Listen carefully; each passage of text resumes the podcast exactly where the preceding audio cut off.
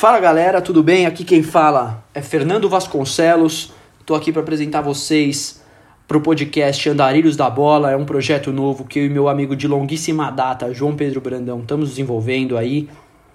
É um projeto novo, um podcast que pretende falar de esporte de uma maneira diferente. E desde já já convido vocês para seguir as nossas redes sociais, principalmente no Instagram, o arroba Andarilhos da Bola, onde vamos divulgar é, próximos episódios, próximas entrevistas, notícias relevantes sobre, sobre o esporte. E também vai ser um canal de comunicação entre a gente, onde podemos trocar ideia, ouvir sugestões, ouvir comentários, ouvir críticas e tudo mais que vocês quiserem falar. Agora eu vou passar a palavra para o meu grande amigo João, João Pedro, para a gente conversar um pouquinho sobre, sobre o novo objetivo do podcast. Fala, João, tudo bem? Entra aí com a palavra, meu velho. Fala, Fê, beleza? Primeiramente, eu queria, na sua pessoa, aí, agradecer essa oportunidade e estender esses cumprimentos a todos os nossos ouvintes que estão, na verdade, né, nos dando essa oportunidade de trazer uma novidade aí, uma, um modo diferente de abordar o esporte que, que a gente teve a ideia juntos e pretende que o pessoal goste mesmo. É, como o Fernando disse, nossa intenção é abordar não só o futebol, como demais esportes, esportes olímpicos, esportes coletivos e individuais, é, de uma forma um pouco diferente do que, do que ele é tratado na, na grande mídia. Aí, né? A gente vai dar um foco principalmente no atleta, na pessoa e, e nos seus conflitos internos, externos, a forma de lidar com treinadores, com demais integrantes de uma equipe, no caso é, dos esportes coletivos, é, como um atleta de um esporte individual lida com o seu treinador também, será abordado. Mas é isso, gente. Nossa ideia principal é falar da pessoa, do íntimo do atleta e de suas experiências. É, assim como o Fernando disse, nós iremos falar com atletas é, sempre que possível, trazer notícias também, mas nossa ideia principal é ter um bate-papo com vocês, descontraído, uma coisa, como ele disse, sempre aberta a sugestões, a críticas, para levar da melhor forma possível essa ideia para o nosso público. Fala, Fê, o que, que você acha disso aí, dessa interação com a galera? Como é que tem sido? Eu acho que é, que é o mais importante é essa interação, até porque nem eu nem o João, nós não somos comunicadores, né? Não temos formação na área de comunicação, nós dois somos advogados, mas como advogados gostamos de boas histórias. Então, uh, o grande objetivo do podcast é criar conteúdo que a gente gostaria de ouvir, é ouvir boas histórias, ouvir gente, ouvir pessoas que vivem no meio, que viveram do meio, que têm, que tiram o sustento do meio, ou que buscam o meio do esporte como um, como um futuro sustento para a vida. Então, a nossa ideia aqui vai ser criar conteúdo de qualidade para vocês, boas histórias, de ouvir pessoas que, no final das contas, o esporte é, é, sempre formado por, de boas histórias de grandes pessoas. Espero que vocês gostem e, e sigam aí com o nosso episódio inaugural de abertura. Valeu? Um grande abraço e não esqueça de seguir a gente nas redes sociais, que é super importante. Valeu!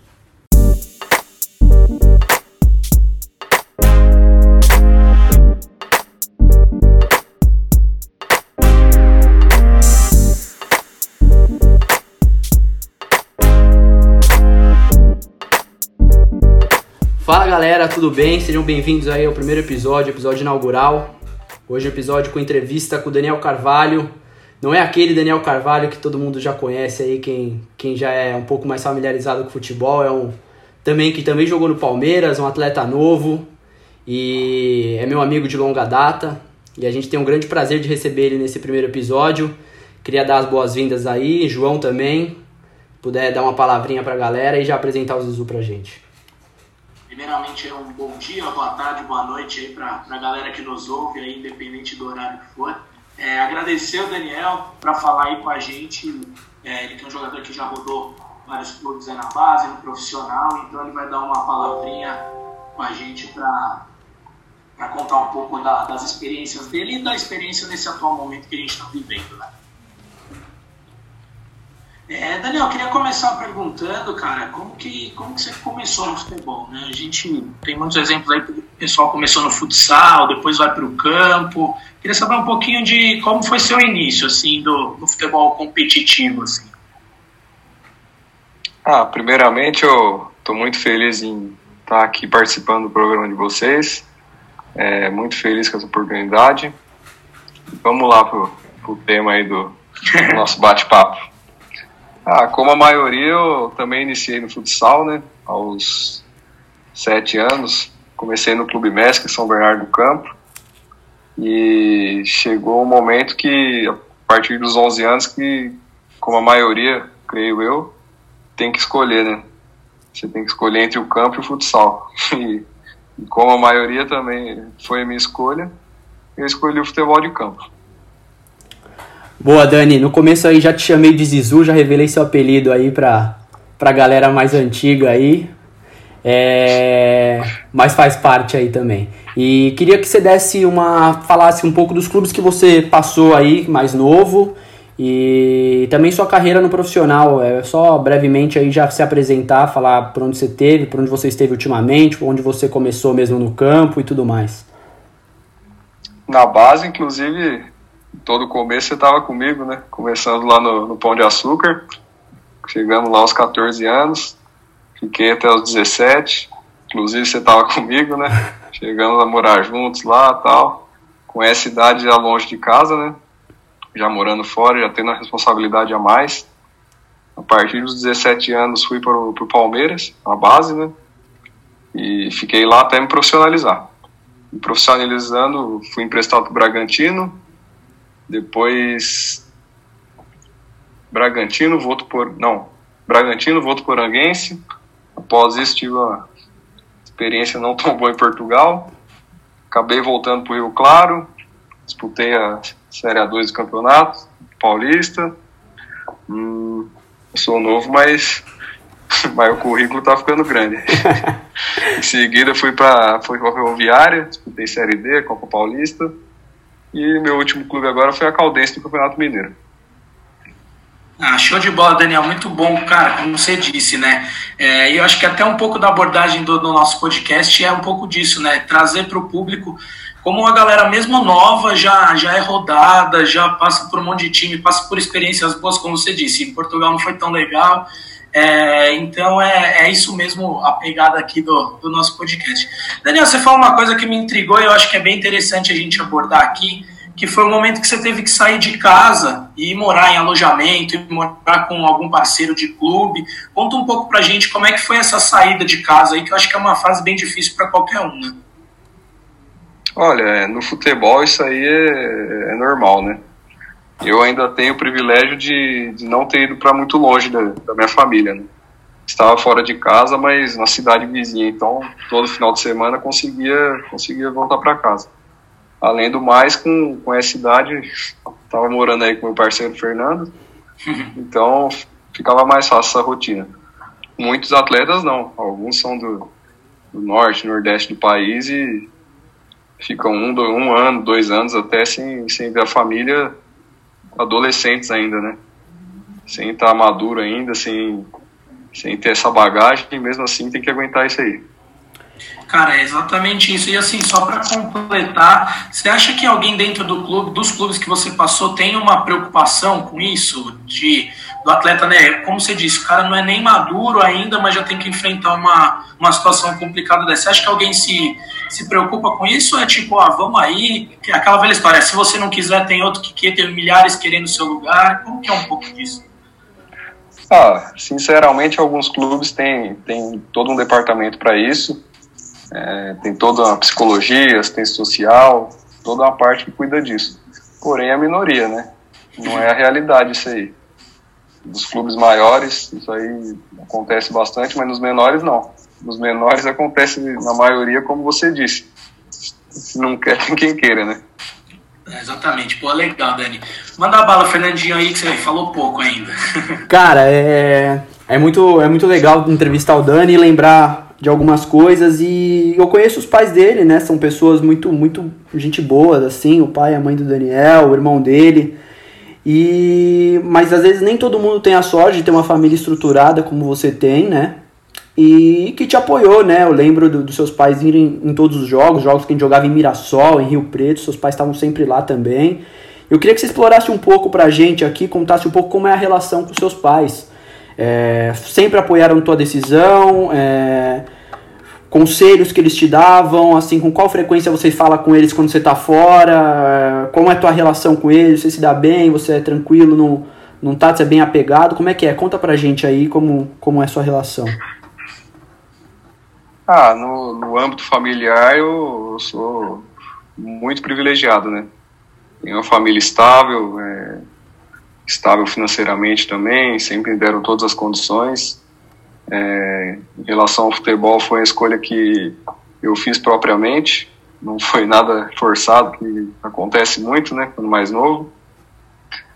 E por volta dos 11, 12 anos, quando você começa a decidir se vai, se não vai, se vai seguir firme ou não, teve todo o apoio, né? Aquele apoio de poder levar para os jogos, final de semana. Às vezes os pais trabalharam a semana toda, chega no final de semana, descansa, tem um jogo lá longe pra caramba e, e a gente depende disso.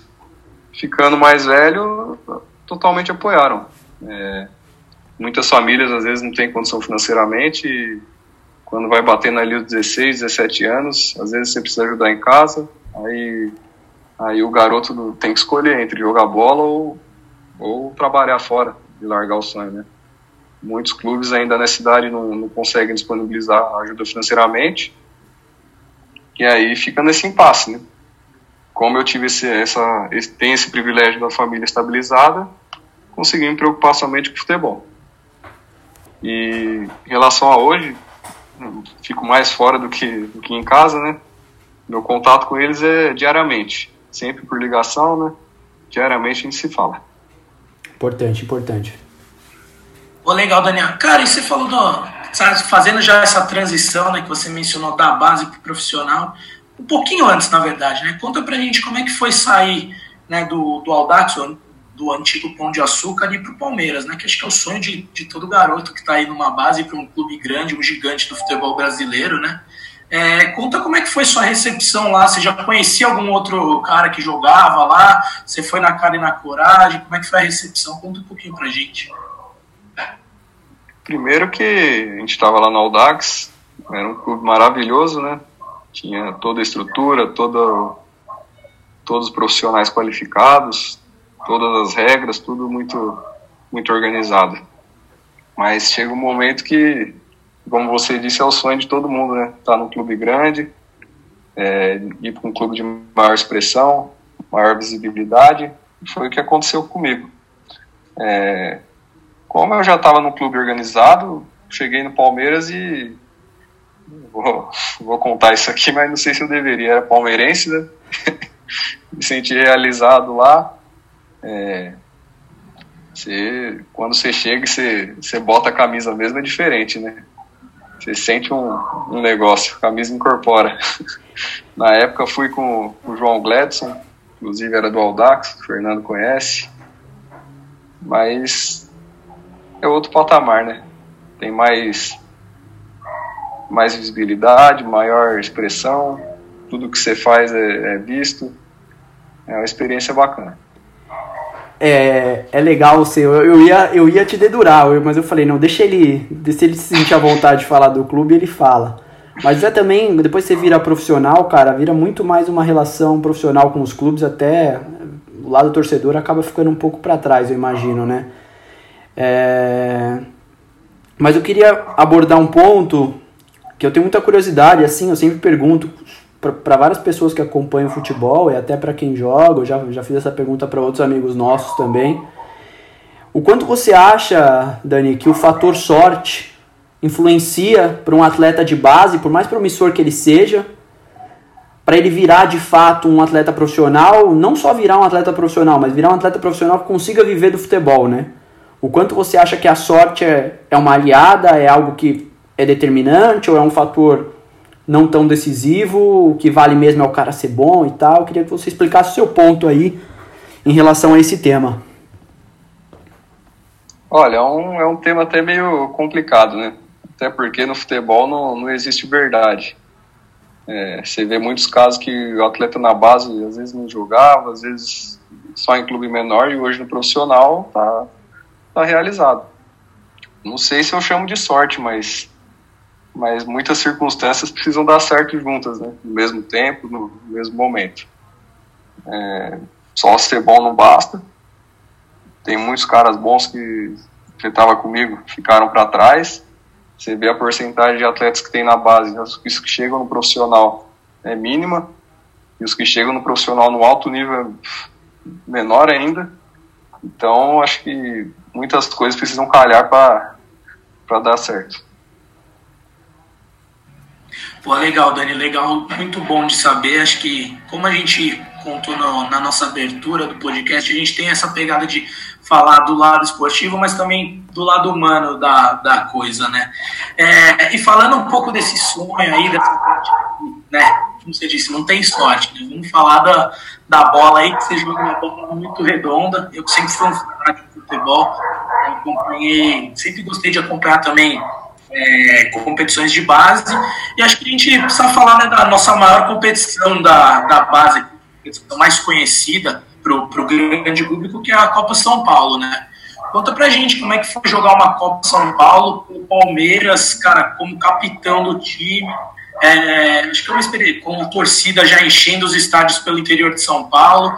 É, cara, dá aquela no peito, como que faz para o sucesso não subir a cabeça, a emoção ficar guardadinha? Conta aí um pouco pra gente.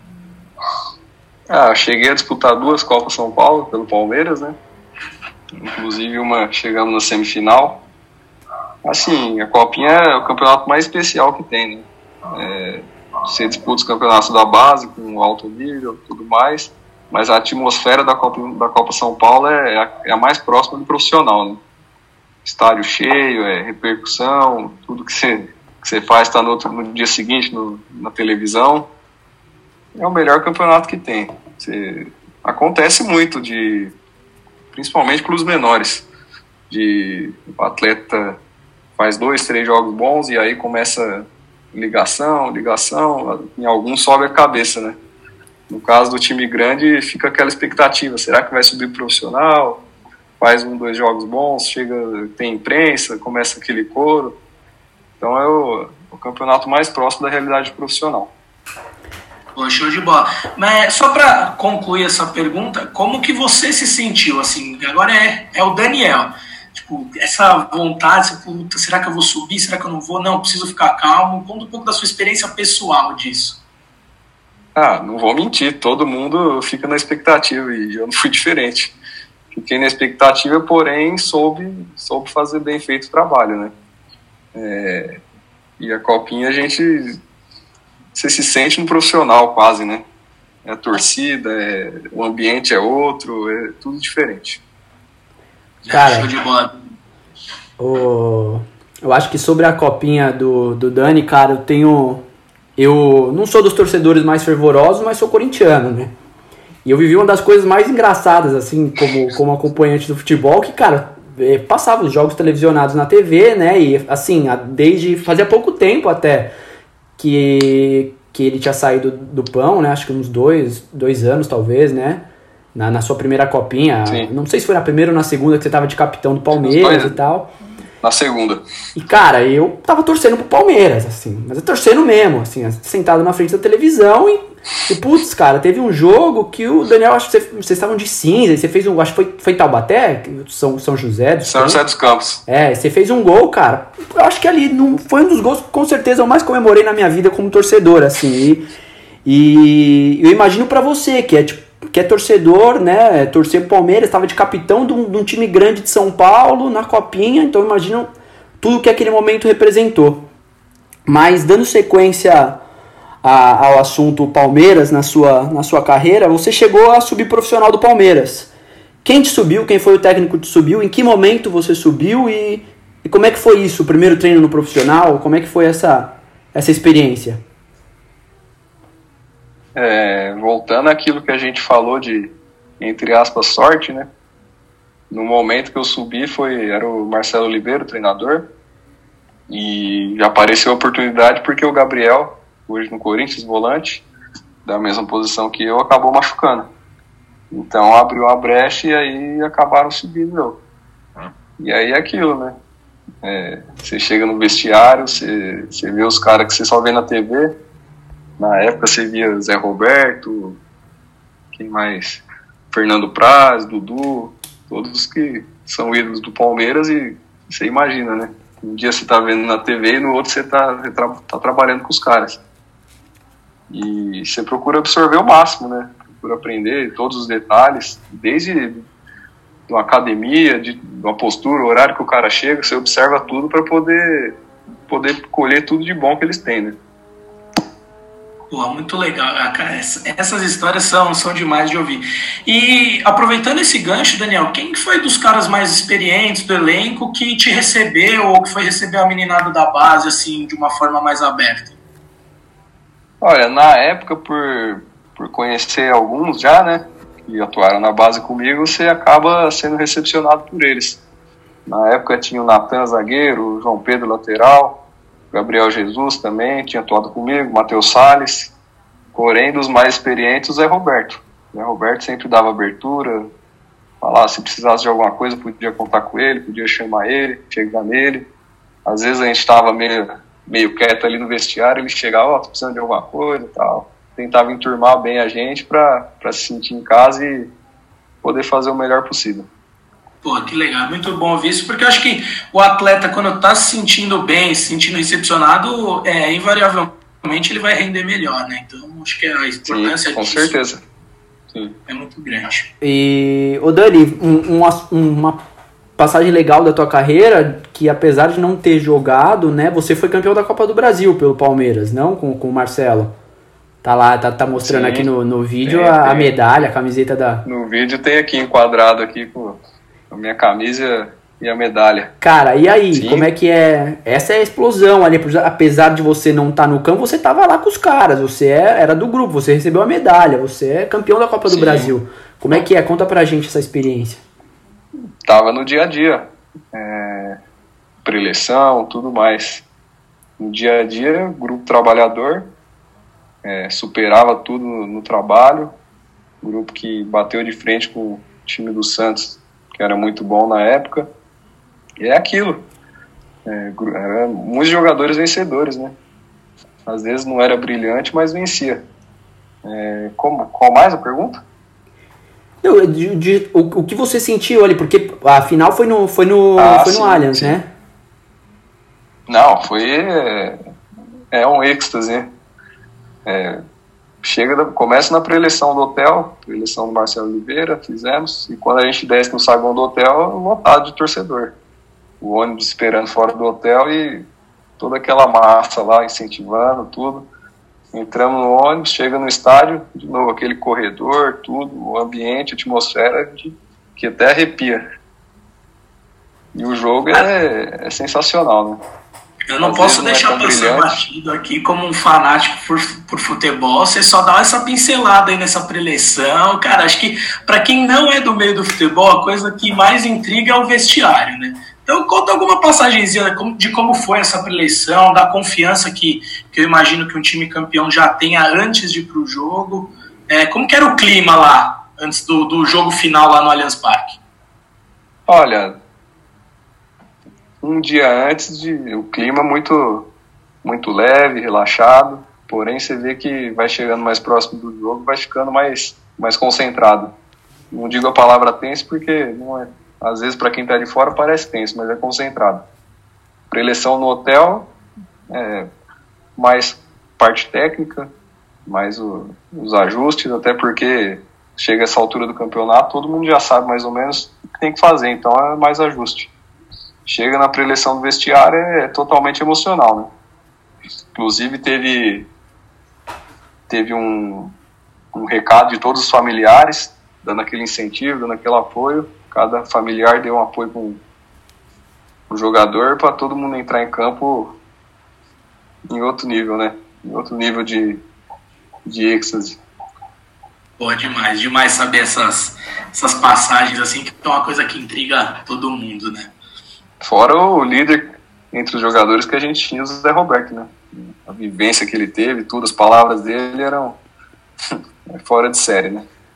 Eu lembro que com o Zé você tem até foto segurando a taça e tudo. Você parece ter, ter, ter, uma relação próxima mesmo com ele. Pelo menos tinha na época ali um cara que você tinha um carinho imenso e, pô, referência do futebol brasileiro como um todo, né? Não só sua.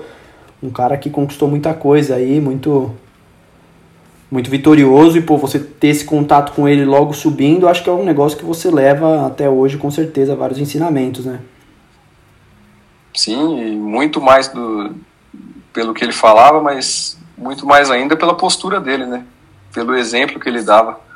Trabalhava, apesar da idade, trabalhava até mais que muitos. É um cara fora de série, não é à toa que chegou na idade que chegou no alto nível e, e tudo que ele viveu, né? Cara, muito, muito legal ouvir essa, essa experiência, esse, como você mesmo retratou, esse êxtase que o, que o atleta vive. É, então, galera, com, com, essa, com essa história muito legal, muito gostosa, a gente encerra o nosso primeiro bloco aqui com o Daniel Carvalho, é, agradecendo desde já é, sua, sua audição qualificada né, do nosso podcast. A gente está realizando um sonho aqui também. É, então a gente encerra esse primeiro bloco, mas fiquem aí que dentro de cinco segundos a gente volta com o Daniel.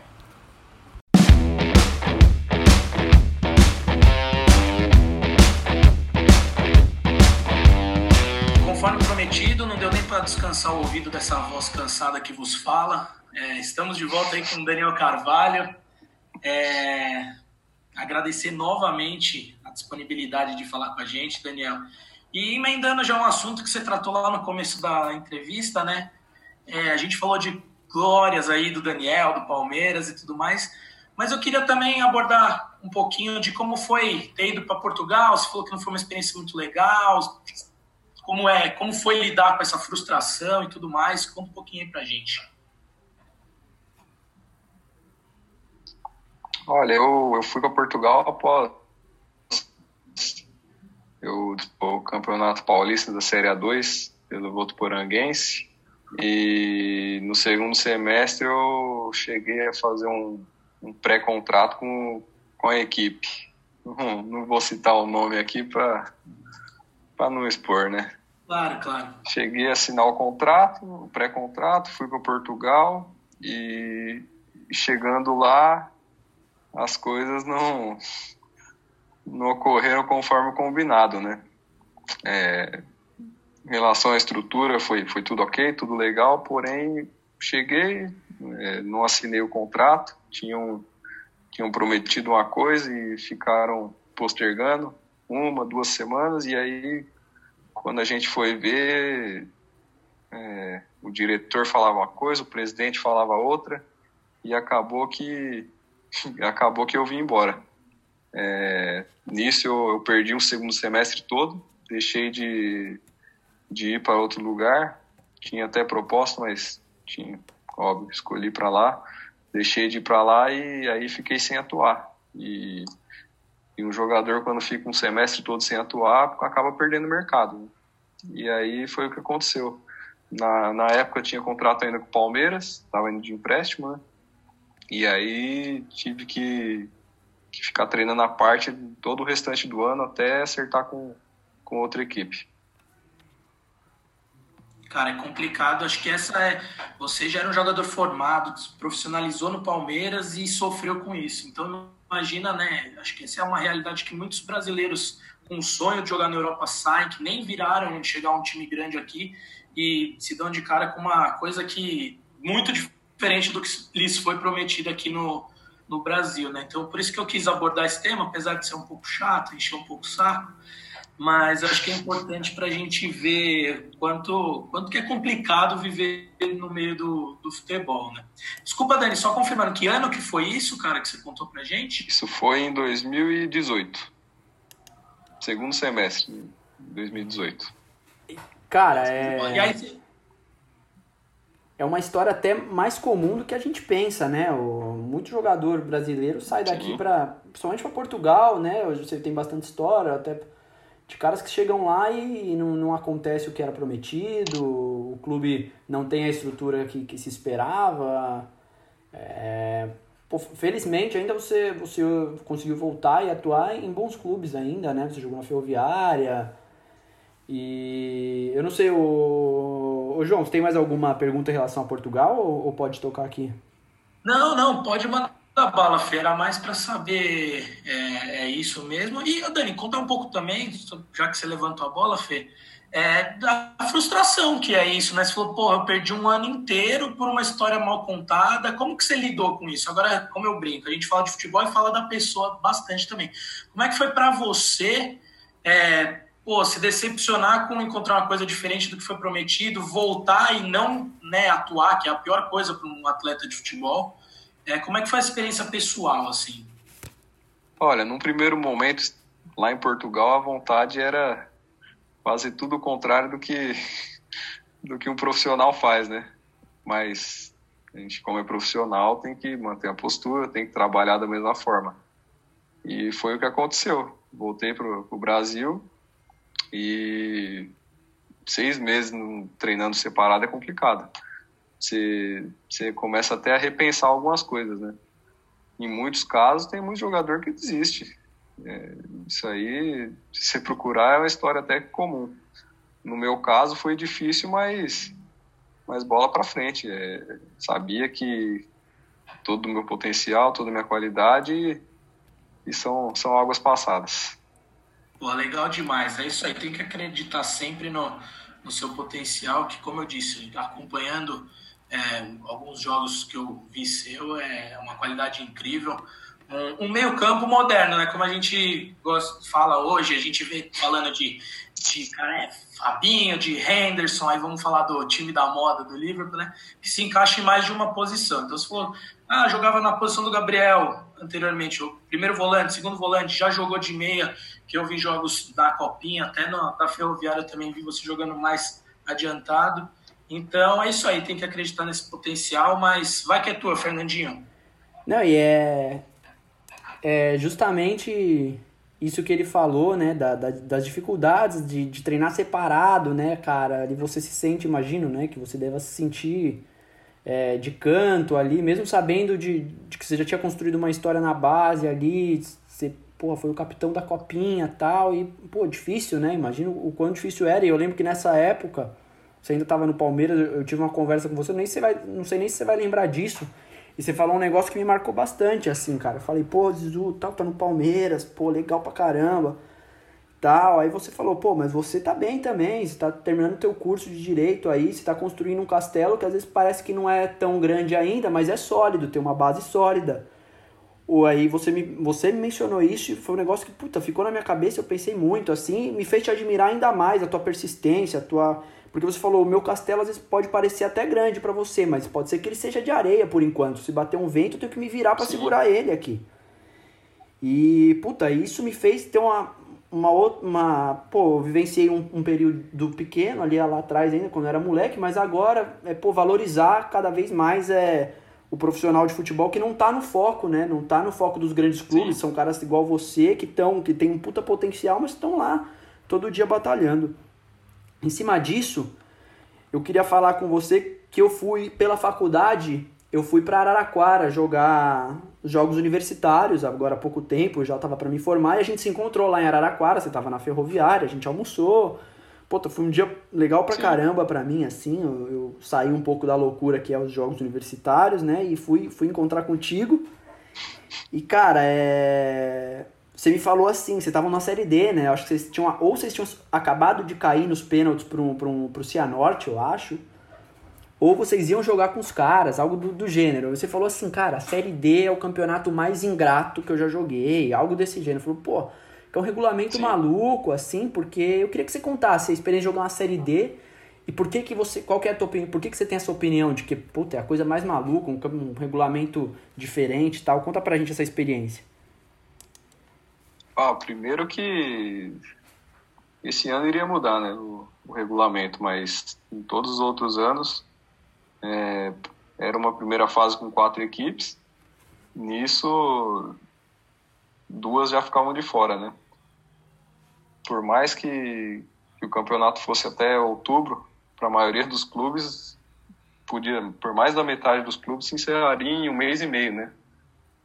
Dentro disso já muitos jogadores já ficavam sem contrato, né? E falando da parte esportiva, é um jogo ruim que você fizesse, já, você já podia perder o ano, né? Já podia perder todo um, um segundo semestre. É, dentro da Série D, alguns campos ruins, estrutura ruins, é, viagens cansativas, viagens longas, e nem sempre a equipe de melhor qualidade acaba avançando. É, faz parte, mas, mas é. Não vou falar que o futebol é justo, mas é injusto isso. Não, boa, bom demais. E pegando esse gancho, Dani, a gente vê muita muita crítica né, na, na grande mídia ao calendário brasileiro, aquela coisa toda que a gente não cansa de ouvir aqui. Então, jornalista reclamando, aí treinador reclama de jogar quarta e sábado, é, quinta e domingo e por aí vai. É, como que era para vocês? Você contou agora, cara, o regulamento da Série D é outra história. Como era essa questão dentro do, do vestiário de times que disputavam competições que não tinham esse foco da grande mídia, né?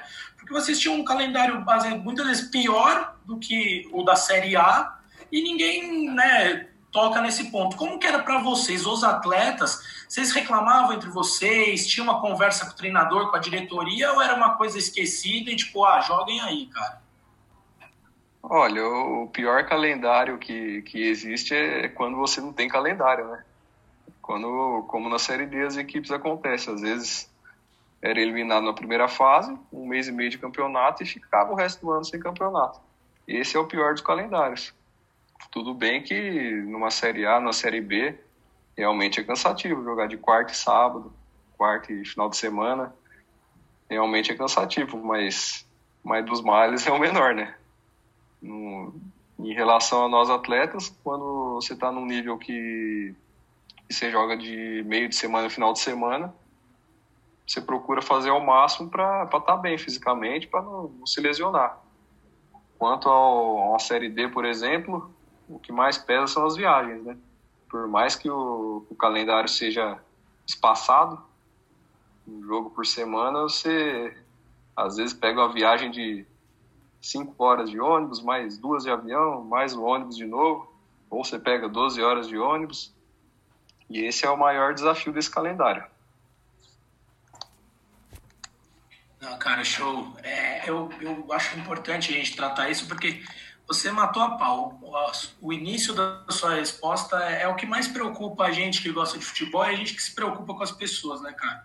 É, você joga, que nem falou, é muito cruel você jogar dois jogos, ser eliminado e ficar sem contrato. E aí a gente tá vendo isso, né? Acho que quem não tem tanto contato com o futebol está tomando mais conhecimento disso com os estaduais aí, que a galera tem o um contrato só né, para o recorte do estadual, os times que nascem não estão no grande cenário, né?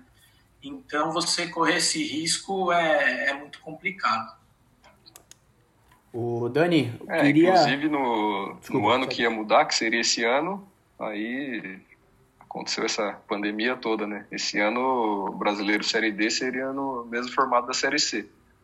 Já iria melhorar muito, né? Com certeza, com certeza. A gente vê, eu assim, eu gosto de ter sempre uma visão otimista das coisas, tentar, quando é possível, né?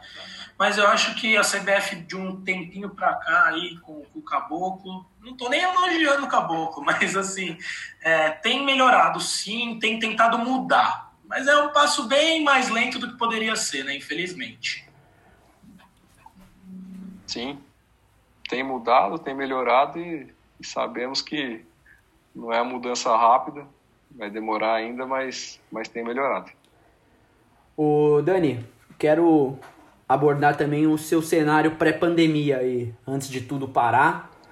Você tinha você saiu da ferroviária, né? Teve a troca de comando lá na ferroviária, você acabou saindo, né? Você ia disputar a Série D. Sim. Eu lembro que a gente conversou, até estava com uma boa expectativa, mas teve uma troca de comando lá.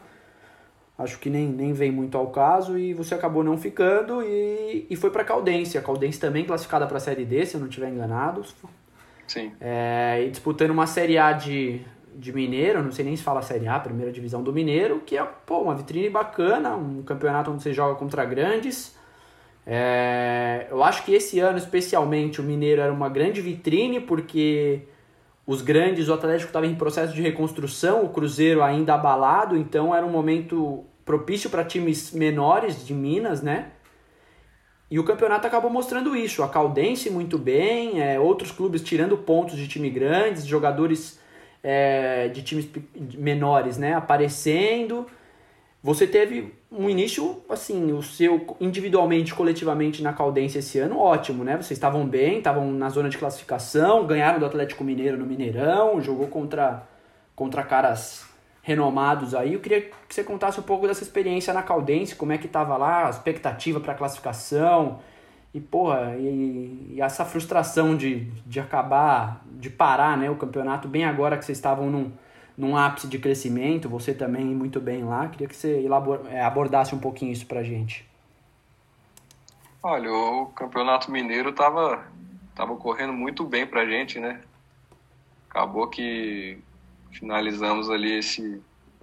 Finalizamos não, né? Não sei como vai como vai encerrar, mas até, o, até essa paralisação a gente ainda estava no G4, tinha expectativa de, de conseguir sim a classificação, é, faltavam dois jogos, né?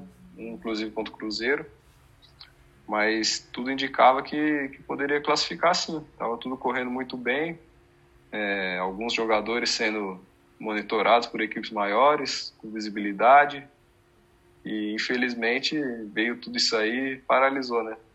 Quem, quem negociava com outro clube parou tudo, quem, quem iria ficar lá também já, já não sabe, na sequência da Série D, né? Tá toda essa incógnita, né?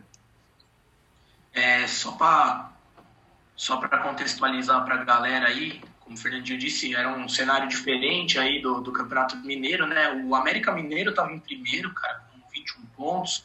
A Tombense em segundo com 20 pontos o Atlético Mineiro em terceiro com 18 e fechando né, a zona de classificação estava a Caldense do, do Daniel aí com 17 pontos logo na cola do Atlético, ganharam do Atlético lá no Mineirão.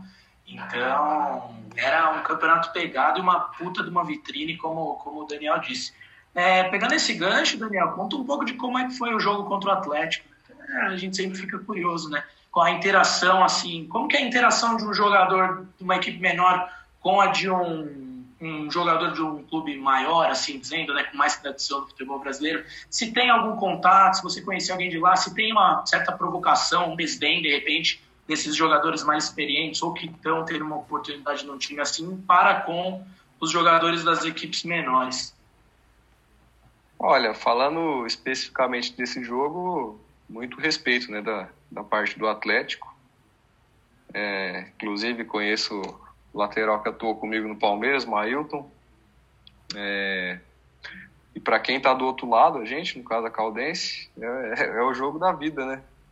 É, no Mineirão, transmitido pela Globo, é, contra time grande, todo mundo olhando, você, querendo mostrar para tanto pelo, pelo lado esportivo de querer ganhar, mas também pelo lado profissional da, da carreira, né? De conseguir alavancar. Então, a gente olha como, como o jogo da vida. E em relação ao respeito, é a, a grande maioria respeita porque, porque sabe que no futebol nada é fácil, né? Eles chegaram lá no clube grande, mas, mas tiveram muitas dificuldades também. Inclusive, a maioria passou por clubes menores. É muito bom, bom ouvir isso, a gente fica mais feliz. É, só terminando essa linha aí, para não me exceder também tanto. Conta da sua visão aí, para quem não sabe, como é que foi esse jogo, como que você se sentiu, pô, tô bem, estamos ganhando, ganhamos, como é que foi? Conta um pouquinho ó, desse jogo aí, depois do vestiário, depois de ter vencido essa partida, conta o resultado para quem não está nos acompanhando e não sabe. Olha, não foi, não foi tão fácil assim não, viu? Como tô bem, tô, foi, foi complicado. É, conseguimos fazer um gol ali no primeiro tempo, num pênalti, mas o Atlético, equipe de qualidade, conseguiu propor mais o jogo, né? Conseguiram ter algumas chances, mas acabaram não fazendo gol. É, no segundo tempo empataram o gol de bola parada e aí no finalzinho a gente a gente conseguiu fazer outro gol no contra-ataque e matar o jogo. Mas foi complicado, um jogo difícil. Lógico, contra o Atlético Mineirão não, não ia ser diferente, né? Mas chegou no vestiário, foi, foi aquela festa. Todo mundo comemorando, todo mundo contente. Por mais que a gente soubesse que era muito difícil, sabia que, que era possível. Ô Dani, é... Putz, é, o João fez essa pergunta do, do jogo, cara. Eu, eu imagino é, o que não deve ser. Você falou do respeito dos caras. O que, o que eu pensei é, pô, o cara tá lá também, mas a gente já viu N casos de, jogadores que bateram em time grande ali, pô, faz um ano, meio ano e de repente some também, né? Então não é garantia de nada você tá fazendo um campeonato pelo, por um time grande ali. O futebol é um negócio muito dinâmico.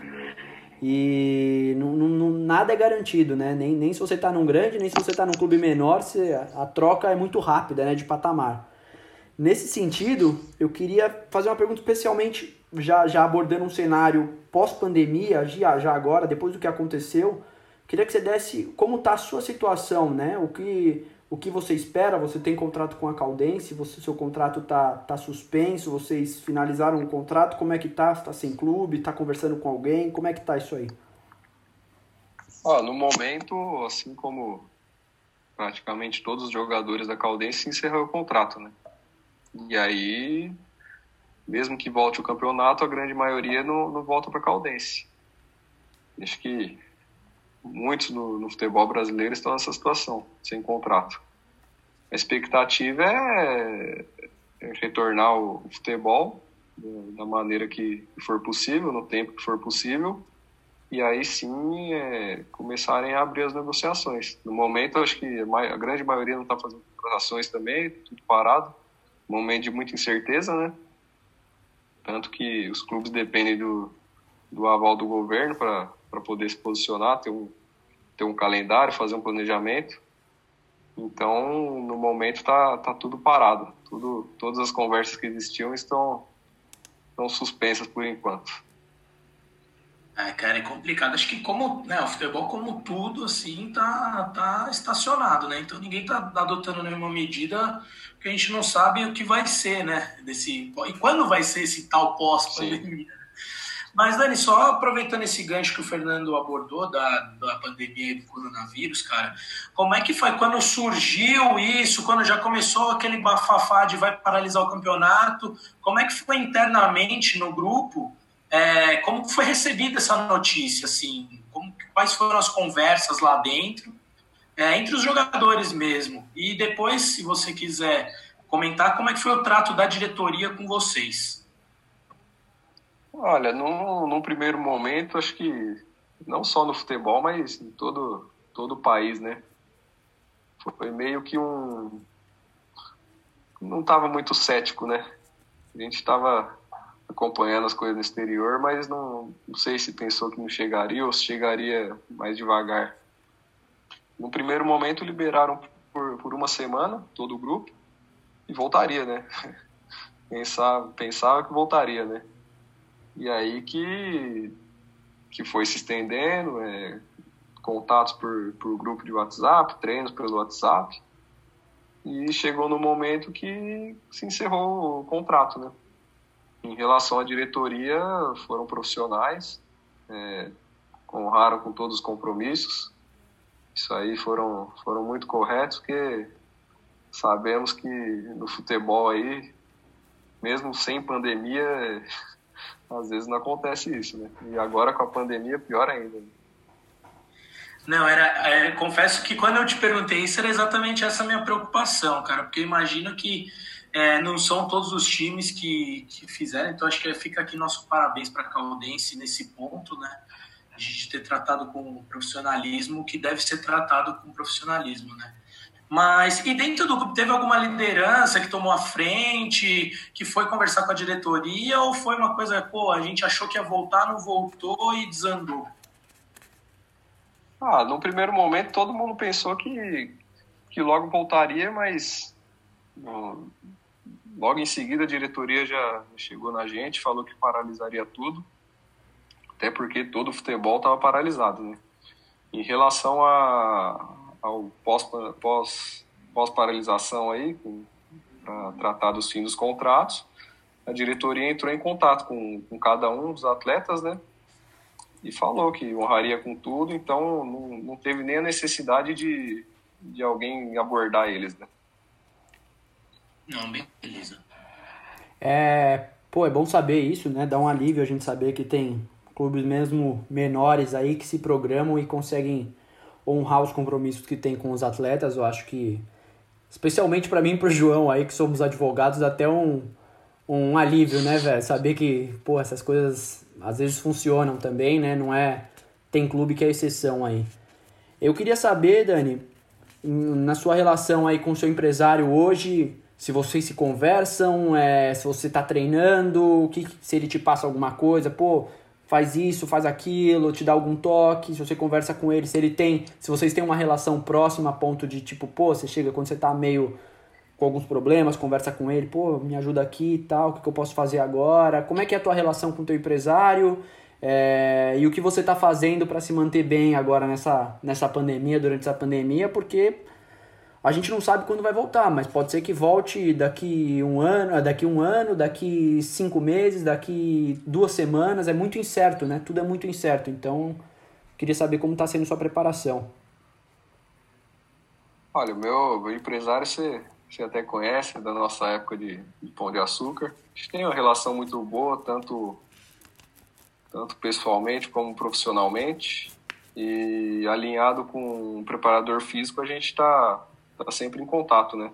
Tá sempre passando os treinos, é, a gente procura procura se preparar da maneira mais próxima do que do que estaria num clube, né? Porque que, não sei se vocês viram a, a reportagem que fizeram na, no campeonato alemão que voltou agora. Acho que em apenas uma rodada oito jogadores se lesionaram. Então a gente procura se preparar o mais próximo possível para para minimizar esse, esse risco, né? Boa, Dani, boa, Dani. É, nesse sentido você sempre foi, desde moleque, um cara muito profissional também, né? Gostava de treinar. Não sei se gostava, né? Mas treinava bastante também. É, é, não tinha dúvida que você, que você ia estar tá se preparando aí. Segue cara, aí pegando esse gancho aí que o Fernandinho falou, a gente pô, fez uma ordem cronológica um pouco aí da carreira do Dani e tal, mas eu queria voltar um pouco lá atrás. Essa questão, é, achei maneiro isso aí que ele abordou. Você gostava, você sempre gostou de treinar, sempre gostou de jogar bola. É, nossa, puta, é um tesão, assim, para mim estar tá lá treinando. Ou tem hora que enche o saco, fala, puta, não tô, não tô né, afim de fazer isso hoje, porque acho que todo mundo passa por isso. O Fernando mencionou, a gente é advogado, pô, tem dia que você vai pro escritório e você fala, puta, eu não queria estar aqui, né, cara? Então eu acho que é legal a gente abordar esse ponto com os jogadores de futebol, porque quem não é do meio fala, nossa, o sonho da minha vida, é mil maravilhas, pô, os caras reclamam, ganha para jogar bola, como assim? Conta um pouco dessa, dessa experiência pessoal mesmo, de, da relação com o trabalho, porque o futebol para você é o seu trabalho, né? Olha, né, é claro que, que todo jogador, falo por mim, né, ou, pela, ou a maioria ama o que faz, gosta do que faz. Tanto é que você vê muitos jogadores aí que financeiramente já são realizados e, e continuam por, porque gostam, por amor mesmo. Mas como toda profissão, tem dia que tem dia que você não, não tá com a cabeça, às vezes não, não tá 100%, né?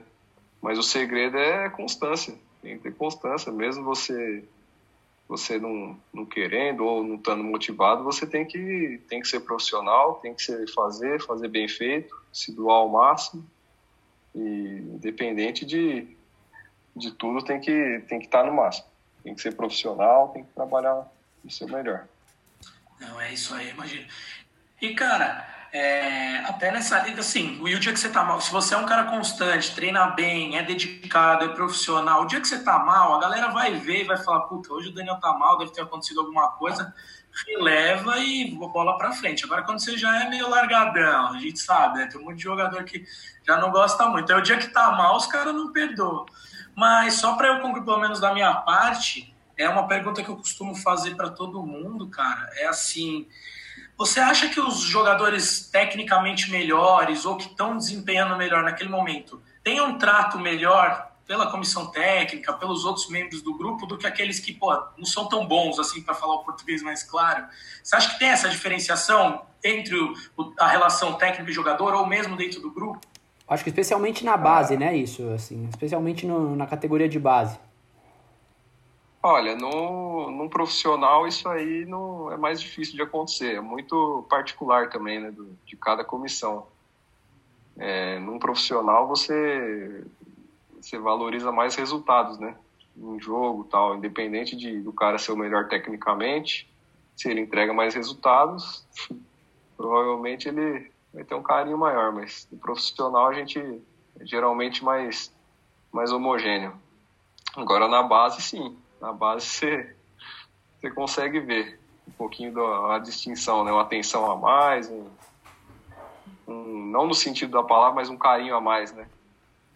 Entre naquele que é mais privilegiado tecnicamente. Porém, como eu disse, é muito particular. Tem muito treinador que, que valoriza muito o trabalhar, né?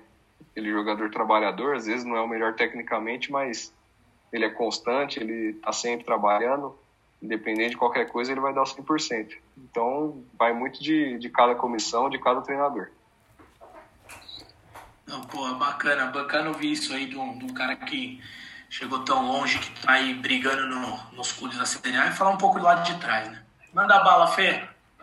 Dani, a gente tem um, um bate-bola para fazer com você, um jogo rápido aí, umas perguntinhas para você responder rápido com uma ou duas palavras aí, mas antes eu queria, lembrando dessa parte de treinos aí, contar uma, uma particularidade do Dani aí, da nossa época, que, que cara, um negócio que eu sempre, puta, admirava isso nele, velho, porque às vezes a gente voltava de treino, acabava o treino, a gente morava junto, ia pra escola junto depois, eu tava puto da vida, assim, ou porque, pô, pô eu tava numa época que eu tava no banco até, tal, aí eu, porra, o Daniel, te voltava e eu cornetando os moleques do time, falava, caralho, não treinou porra nenhuma, eu continuo no banco, não sei o quê, cara, e ele nunca criticou nem, ninguém, velho, ele nunca criticava os caras, velho. Eu falava mal do cara e ele não comprava a minha ideia. Ele falava, não, mas não é assim.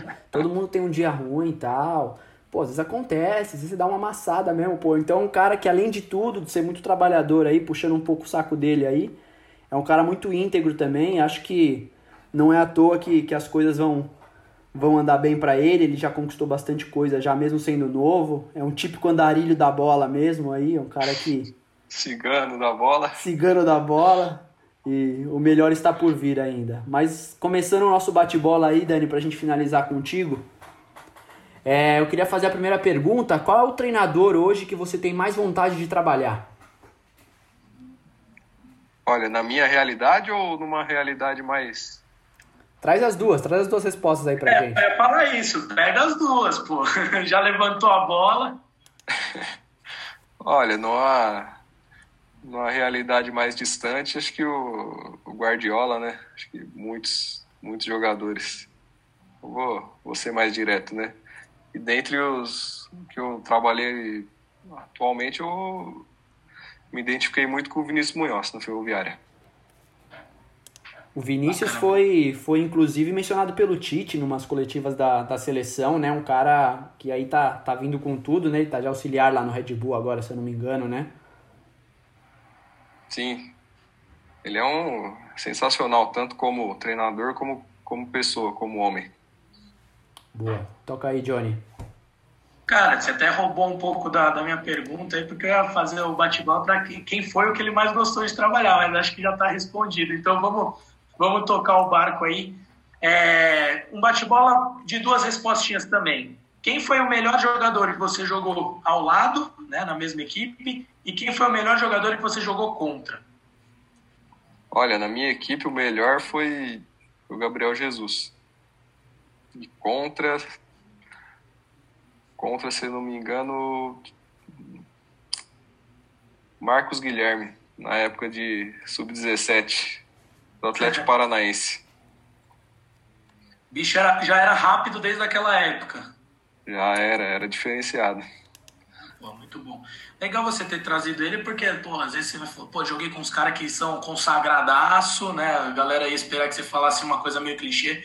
E você pegar o Marcos Guilherme, que é um cara, pô, que também é um andarilho da bola, aí já jogou em tudo que é time grande aqui no Brasil, já jogou em um monte de time lá fora, e agora tá no Inter, tá, pô, tá fazendo um, tava fazendo um início de ano muito bom aí com o Inter, com, com o dele, né?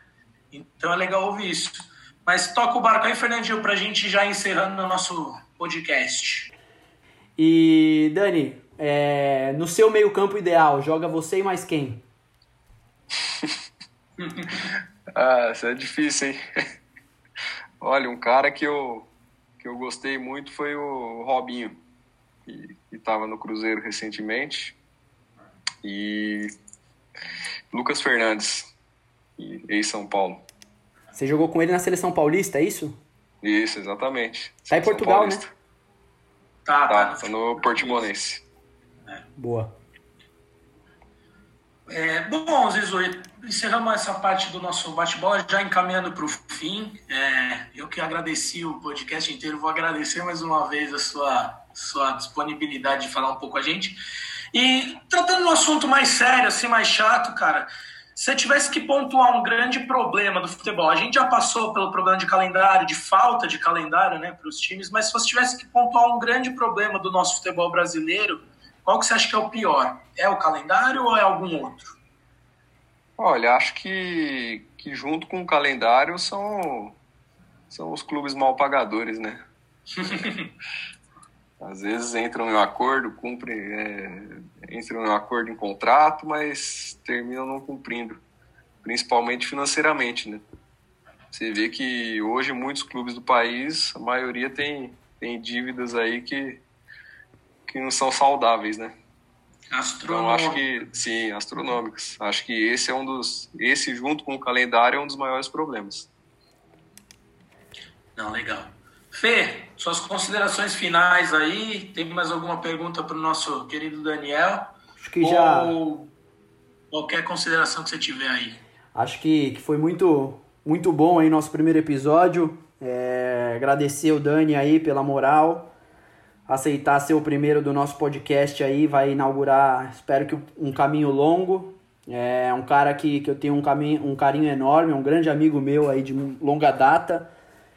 E, pô, foi um bate-papo um bate muito legal, assim. Acho que a gente abordou pontos que dificilmente a gente ouve por aí nas entrevistas com, com atletas, né? Abordamos um lado humano da, do, do atleta e acho que essa é a nossa grande intenção. Espero que seja o primeiro de muitos.